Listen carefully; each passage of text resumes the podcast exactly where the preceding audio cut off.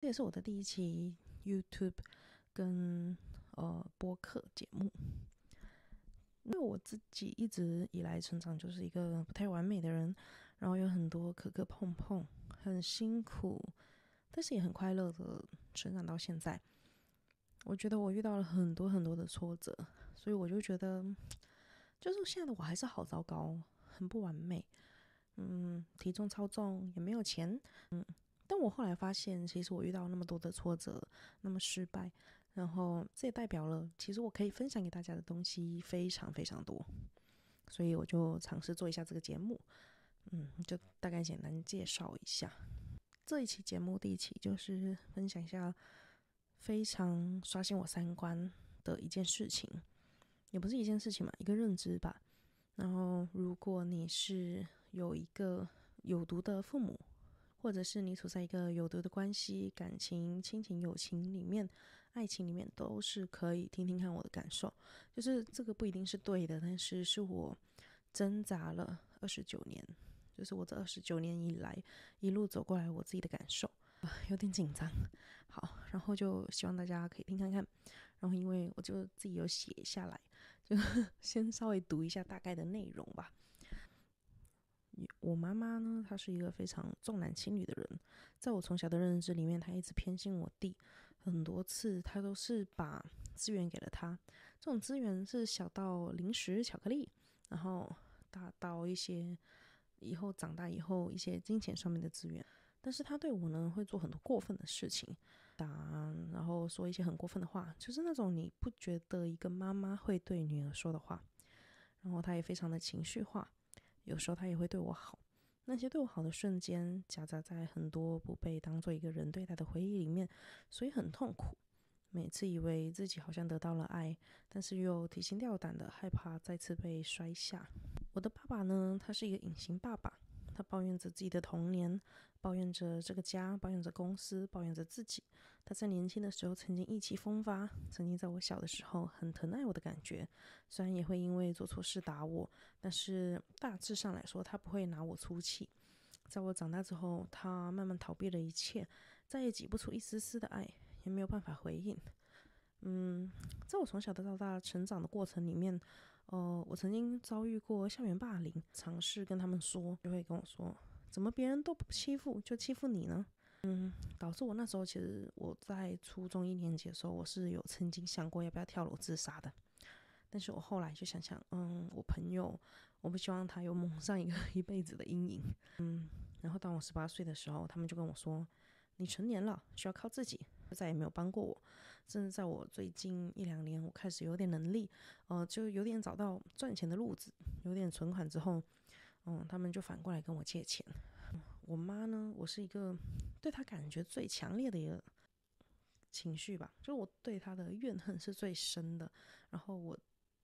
对她的情绪表达也是最严重的。很多次我跟她打电话的时候，我我是控制不住那种情绪的，我会大吼大叫。会有很深的怨恨感。我有跟他说一些曾经过去受到的伤痛，或者是觉得不公平的地方。嗯，特别是当我知道我弟读了读到了硕士，一个我觉得好像还不错的科系。然后那时候我才高中，然后我在澳洲，呃，就是在流水线上面工厂里面，嗯，包着一些蔬菜，受了很多委屈。呃，但是就是。就其实我是很快乐的主体来说，我是一个很乐观的人，但是在那一瞬间，我的怨恨还是一瞬间就爆发了出来。在电话里面，我就爆哭，跟他说：“为什么我只有你一个妈妈，你却不是只有我这一个孩子？”就是，但是他是的反应，他是骂我骂得特别凶，他不理解，而且好像没有感觉，觉得我是在无理取闹。我崩溃挂了电话之后，当着我那个同事的面。我那时候在麦当劳的停车场，我是趴在方向盘上面大哭，控完全控制不住，抽泣、抽动的那种。嗯，我想我真的很渴望他的爱，就是好像是有一种委屈，觉得说爱我、爱我，你应该要爱我，你应该要看着我。但是好难啊，就是甚至连我长大以后，其实我已经到这一两年，我已经是算是比较经济独立的一个状态，我还是会忍不住。在他跟我说“呃，我弟有多好”之类的事情的时候，我会崩溃。就是我会心酸很多时候吧。我我一直在挣扎，就是我觉得他是因为观念不正确，所以我要教他，而且我希望他的想法是要公平的。我希望他能够认错。我去看了很多心理书，我去听了心理学的播客，我尝试去引导他，我尝试说出我自己的感受，说出我希望他怎么做。甚至我到后面我是有点威逼利诱那一种。直到有一天，我在跟我朋友再一次抱怨说，为什么每一次我跟我妈说起过去受到伤痛的时候，他都反而指责是因为我不够好，甚至他会说一些很荒谬的话，说之所以打你是因为，嗯，你的作业没写完，老师投诉你；之所以把你赶出家门，嗯，很多事情就是他都会指责是那个幼年时期什么都不懂的我不够好的原因。这种话其实是一种很深的二次伤害，就是，嗯，那时候的我只是一个孩子，就是你。做错了事情，但是你却还是照样把责任推回去，我觉得很荒谬，很荒谬，而且我觉得好累。为什么那些我拿出来跟他争辩的那些话，他一次又一次的又重复反复回到了 A 点？我们已经吵到了 C 点，但是他重复又反返回到了 A 点，我真的好心累，觉得他记忆力是怎么回事？是我朋友就跟我说，嗯，你每次和你妈妈吵架的时候，你都被她带进了自证陷阱。每次你都需要翻过去受的伤来证明你自己真的有在受伤，你有发现吗？嗯，那天我回家的时候，我查了一下关于自证这件事情，我看到了一个故事，《让子弹飞》这部电影里面有一个叫小六的人，他为了证明自己没有多吃一碗面，嗯，因为摊主冤枉他说他吃了两碗。然后他把自己的肚子深深的剖开，用生命去自证了。但是那只是仅仅是一碗面呢。下面一个留言就更加触动了我。他说：“冤枉你的人比谁都更清楚你有多冤枉。”我真的那一瞬间，我看到我眼泪一直流。我不是为了我妈对我而流眼泪，我是为了过去的那个自己流眼泪。我真的觉得好傻，怎么会那么傻？也觉得很委屈，就是一直以来，我以为是因为他的观念不对，他很他不聪明，他重男轻女，他不懂得教育，嗯，但是所有的地基在最底下的地基是他不爱我，嗯，没有一个爱你的妈妈，他会区别对待你，他不是不知道你难过，他不是不知道你也会痛，他也不是不知道你有多委屈，他更不是失忆了。他只是不在乎，因为不在乎，所以把你的心破出来也没有用。就从那天开始，我连续好几个月，我都没有再跟我妈讲一句话。我妈那段时间也是疯狂打电话给我，我都没有任何回应。嗯，我好像彻底接受了不被爱这件事情。我也重新去审视看待他跟看待我爸这个，就是因为过去我一直觉得自己很委屈，我觉得父母就是应该要爱我啊。就虽然我自己明面上我没有讲说父母一定要爱子女，但是那种感觉，那种渴望得到父母爱的感觉，是一种很深很深刻在我 DNA 的感觉。但是我就是没有得到，所以我特别想得到。特别是我们家孩子有很多，我就我就特别觉得委屈。很多时候，嗯，我不是真的想得到什么，很多时候好像就是。就想要他给我一个关注吗？嗯，去爱我，去做一些爱我的举动。嗯，我后来发现，原来，嗯，加上我之前其实我有看一些心理学方面的书，人脑科学，然后我还有最近很喜欢听的那个《纵横四海》这一个播客，播客就谐音老师他有说一些嗯关于潜意识的东西，就是例如你。人的主观意识其实只占百分之五，然后另外百分之九十五都是你的潜意识。所以很多时候，人是做了一件事情之后，他再去为他这个行为去嗯添加一个解释，即使他自己觉得这个解释很合理，是真的，他是这么真的这么认为，但其实那都是他为自己做了这个行，他做行为的时候，他很可能都是无意识的。也就是，其实我妈很多时候她去伤害我。他去做很多事情，并不是因为，嗯，他真的，呃，当然他一定是有重男轻女，但是老实说，他对我的两个妹妹，并没有像对我之前那么糟糕。他以前真的是很多次，他是不把我当一个人来看待的。嗯，就说出去会觉得很丢脸的那一种，嗯，所以我才发现原来他对我应该潜意识里面都是嗯有恨，然后可能也有一点爱，然后有一点讨厌跟厌恶吧，所以他才会这样子做。虽然很多时候，像我妈他们都会说什么“天下无不是之父母”，但是你知道的，然后也有说什么“没有不爱孩子的父母”。其实我觉得这句话是非常非常错。就是我觉得天下只有没有不爱父母的孩子，因为我们从天生一出生下来，我们就渴望得到父母的关爱，就是我们想要生存下去，所以我们是非常爱父母的，绝对是。嗯，就就是。至少在十岁以前是吧？我就最近前两周，我就还是跟他有开始联系，因为我的一个朋友不小心把要转给我的钱转去了他的账户，然后我不得不跟他恢复了联系。但是，嗯，我我就再也没有说什么诶，就是我没有再去跟他揪什么以前怎么怎么样之类怎么怎么样，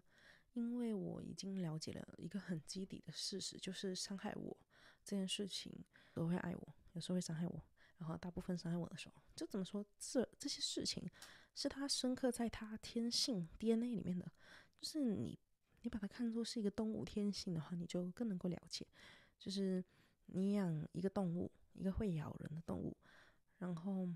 你去觉得说，哦，OK，我驯化它，然后它就不会咬我了。对，你驯化它之后，它可能不会咬你。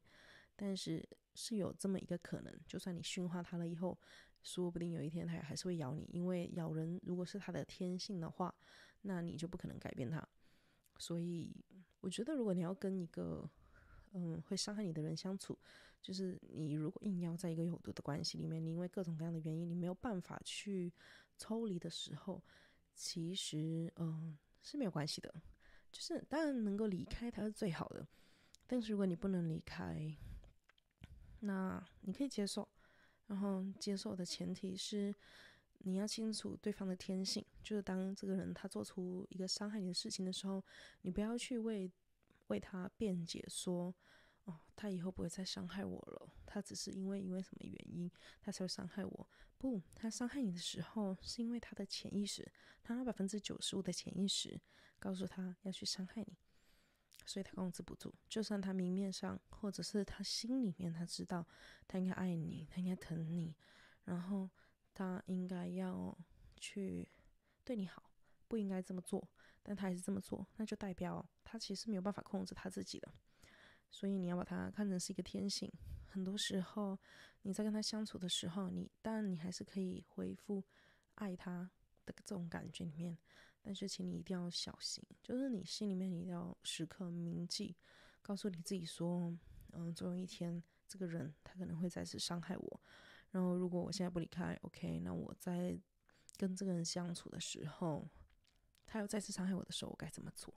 对，我觉得这个这一点很重要诶，就是例如说，嗯，如果你的经济是相对依赖对方的，就是例如爱情啊、亲情这种，就是你经济上你相对依赖对方，那。如果对方再次伤害你，你觉得 OK，我没有办法忍受了，我不能够再这样继续下去。那在这件事情再次发生之前，你是不是应该要存好一笔钱？就是你不要想说他不会再犯，no，你一定要想说他一定会再犯。那他 再犯的这件事情之前，我重新跟他开始这段关系的时候，我是不是要开始学会自己为自己的经济做打算？然后你要去做接受最坏的结果，就是你不能够告诉自己说：“哦，为什么别人都不是这样？为什么别人的父母都爱孩子？为什么别人的老公，为什么别人的老婆都是那么爱他们的对象？然后为什么别人的朋友不会这么不讲义气之类的？”嗯，我觉得就是接受啊，这就是作为人类，他就生存在这个世界上。会接受的东西，然后千万不要忘记，当你在经营这段关系的时候，嗯，就是人他有分感情账户上吧，就是有分工作、友情、爱情、亲情，然后这四段关系里面，你不要因为其中一样，你去忽视另外三样，你一定要记得同时经营另外几样。你不要说 OK，我结了婚，然后我有了对象，或者是我有了朋友，嗯，我有了家人，我就忽视其他几个。不，呃，特别是你在处在一个你已经意识到是一个有毒的关系里面的时候，你一定要同时经营另外几个，因为当有一天，嗯，因为某些原因，这段有的关系真的断了、破裂了，你需要人去帮助你，需要人去做你的情感支持的时候，或者是需要某一个成就感的时候，另外的三个人账户他还可以给你帮助。对，就是千万不要见色忘友，也不要。见异思迁，也不要，嗯，怎么说？就是你还是要同时经营的这几个账户。就是做一个人的话，你一定是一个完整的。你的人生里面不一定不是只有爱情，也不是只有亲情，也不是只有友情，嗯，也不会只有工作。就他们四个，就是会在你人生中并存的。啊，我觉得呼吸真的好困难，我真的有点紧张诶，就是拍这个播客什么的。嗯，anyway，最后为自己打个广告，就是我有在 Brisbane，就是开始卖一些自己的 vintage 的饰品。我是这个方面的收藏爱好者，就是如果你也喜欢 vintage 的话，就是 you know 可以 找我买。对，谢谢大家。然后，如果你想要找我买珠宝的话，可以关注一下我的 Instagram，就是菜菜 C A I C A I，嗯，Jewelry Kingdom。对，我有点中二病，OK，就这样，我的第一期播客结束啦，谢谢大家。